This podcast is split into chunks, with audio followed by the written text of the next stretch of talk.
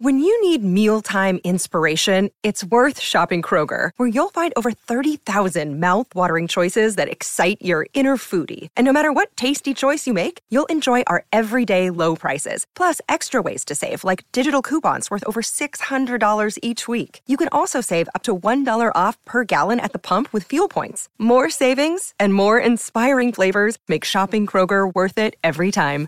Kroger, fresh for everyone. Fuel restrictions apply.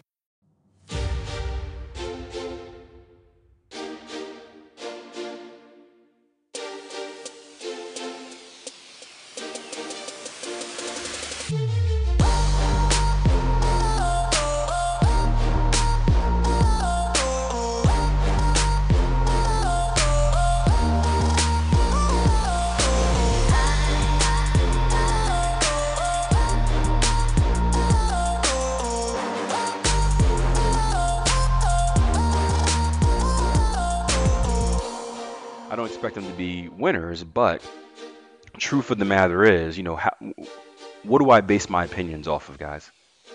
Do I base my opinions off of hopes and prayers, fear and greed? No, I, I, I base my opinion off of what the chart tells me. So just how we have rules for you know defining trends defining continuations of trends defining violations of trends i can look at a certain trade scenario I can see that a certain level is violated. And if it's a level of importance, right, I can form the opinion in my head that, hey, you know, based on what I see on the chart, price action is likely to do this. I'm in the opposite direction, so I'm probably going to lose. And, and, here would be a great example, right? New Zealand dollar actually was one of the good trades. If you guys remember this, this was one of the head and shoulders that took off. Um, we did smash through the 67 even handle, and now we're putting in uh, a head and shoulders top, so we can probably actually start with this pair. Um, but this was a pair that ran up really, really good. We had the head and shoulders down here, and we took this all the way up from about, um, was it 60, 65, 90, somewhere around there, all the way up to about 67 flat. So an incredible trade right there. But here would be an example, right? So let's say you're taking, let's just say you're going to take this, you're, you're going to take this head and shoulders short right here. Let's say you're aggressive, you're trading it right at the right shoulder. All right. What level should not be broken. And doesn't matter if you're a head and shoulders trader or not, just structurally thinking what what level should not be broken if you're correct in your analysis. And again, you're you're projecting a, a move lower. What level would be the big warning sign? Yeah, the head, right? We know in, in this particular formation, welcome Daniel, in this particular formation, right, this is the key level. So if I'm in this trade, right, if I'm in this trade right here and price action rallies up and we break, and, and let's, let's just do this. Let's say my stop is here because we know we're not rookie traders. Do we put our stop loss one pip above the head? No, right? It's, it's funny because th- this is always the comeback that I get, right? Yeah, at least two pips. Come on, guys, at least two. this is the comeback I always get where I do this I do this lesson and I talk about levels that shouldn't be broken if we're right. So and usually this is with advanced patterns because that's what most people trade, but I, I, happen to be looking at this right here. So I'll say something where I'm, it's like Alex, if your head and shoulders is valid, we should not violate this head level.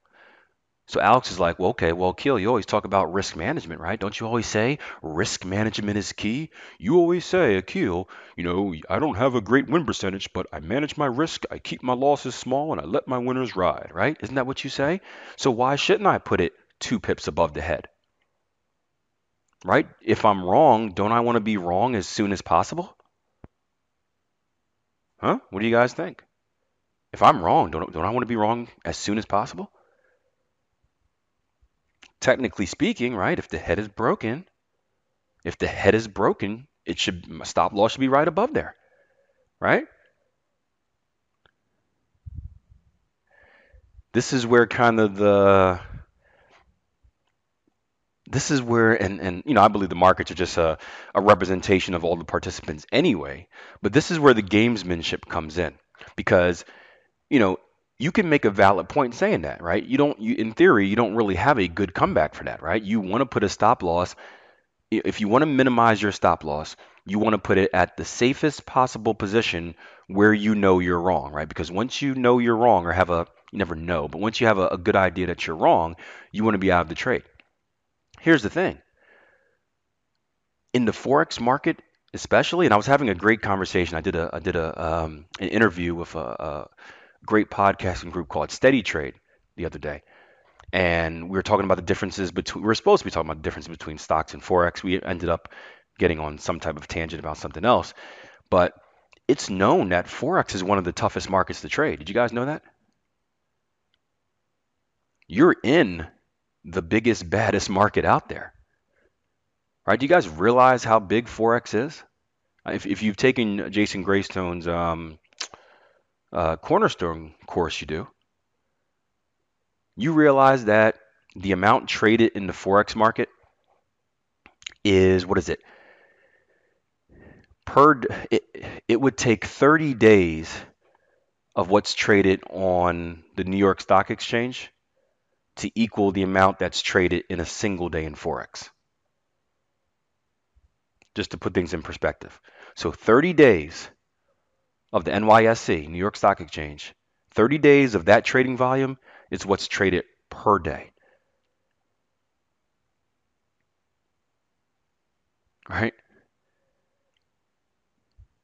Yeah, and Jason Grayson did the example of if you took all of the markets, all the global markets, um, and you put them together into a swimming pool, it would be like putting two Olympic-sized swimming pools into the Atlantic Ocean, right? Forex would be the Atlantic Ocean. All the other stock markets combined would be two swimming pools within that ocean. So it's massive and you're going against the best of the best. We are what's called retail traders. Right? Now, I still consider us professional traders because I my opinion is professional as a mindset.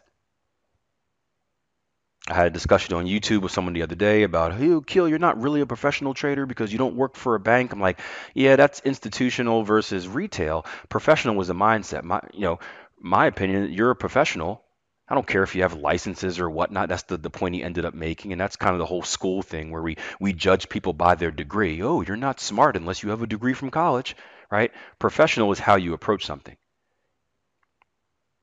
If you treat your trading like a business, if you proceed in a professional manner, if you have that mindset, you're a professional trader, whether you're making millions of dollars like you're working for a bank or you're making $10 right? We shouldn't be judged by how much money we make. We should be judged by our approach. Because you take the right approach, eventually you will make the necessary money. You just need more money to make that money. The difference between uh, uh, someone making five that five million dollars, right, with institutional money versus someone making ten dollars being retail is the amount of money they're able to trade.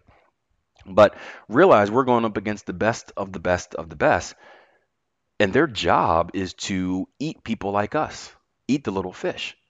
So the big boys, do you think they may recognize that a lot of rookie traders are maybe hiding stops right above a certain level of structure? Do you think that's something that they have knowledge about, or are they just saying, ah, who cares about that? Yeah. So what do you think happens? And you guys have seen this, right? Uh, what's it called? Um, what's the term? I always forget the term because I don't really use it. Um, not trap trading. Um, you can call it stop hunting. There's another word for it too. But yeah, they will purposely push the market up to these levels where they know orders are sitting, trigger those orders, and then boom.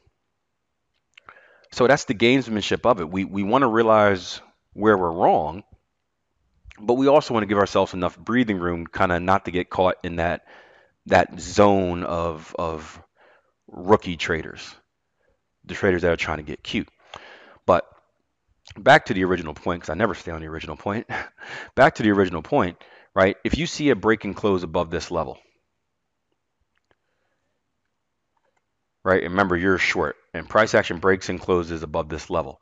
Based on your technical skill, what does that tell you? Does that tell you price is likely to continue up or likely to continue down? Not on your opinion of the trade, just based on reading a price chart, the rules. Yeah, and all you guys are saying it's likely to continue up. So, if the chart is telling you that price is likely to continue up, but you're currently in a short position, that's when you can start saying to yourself, well, Probably not going to work out. Now, who thinks that's negative talk? Does anybody think that's negative talk? Just beating yourself down with negativity? No, it's it's it's being realistic. And what's positive about it is that it's actually going to help you. Can can anyone tell me why it's going to help you?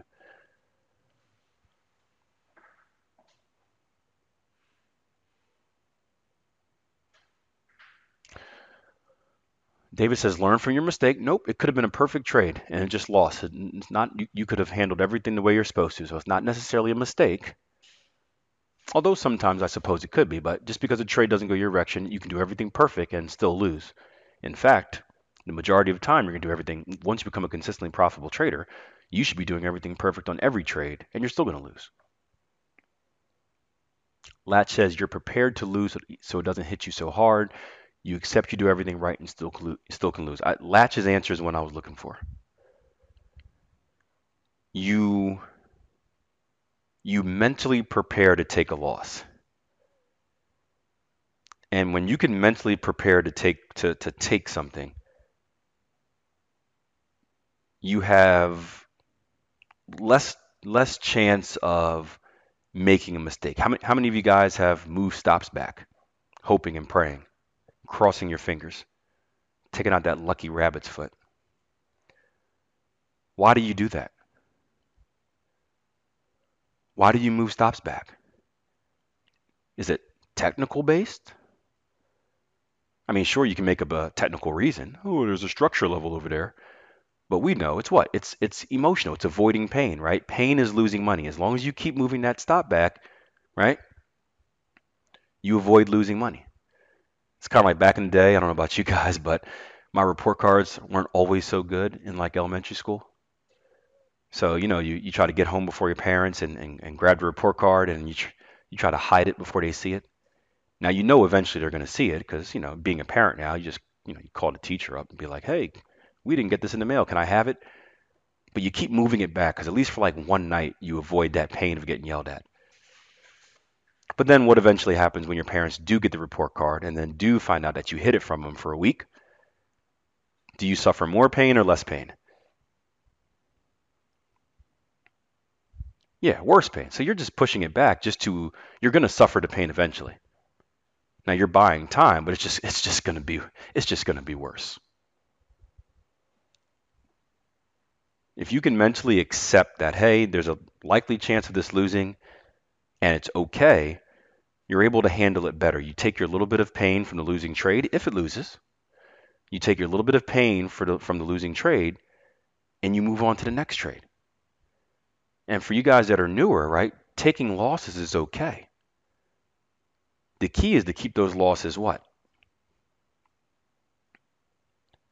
Keep the losses small, right? So if you take a loss where you're supposed to take a loss, right, you, you've done it in your back testing, you know, you know what your levels are, you know what your numbers are, it's okay because your next win will make up for it. When you start allowing those losses to get bigger and bigger and bigger, that's when you're sabotaging your system because now that next win, which would have made up for the loss, only brings you a third of the way back because you took a much bigger loss than you were supposed to. You guys with me? So when you hear me say stuff that's like, oh, this trade's most likely to lose, it's, it's not me being negative. It's me being realistic based off what I see on the chart. And I do that so I can mentally prepare. If my pound yen trade loses, if my pound dollar trade loses, it's not a big shock to me because I've already prepared for it. I've already prepared.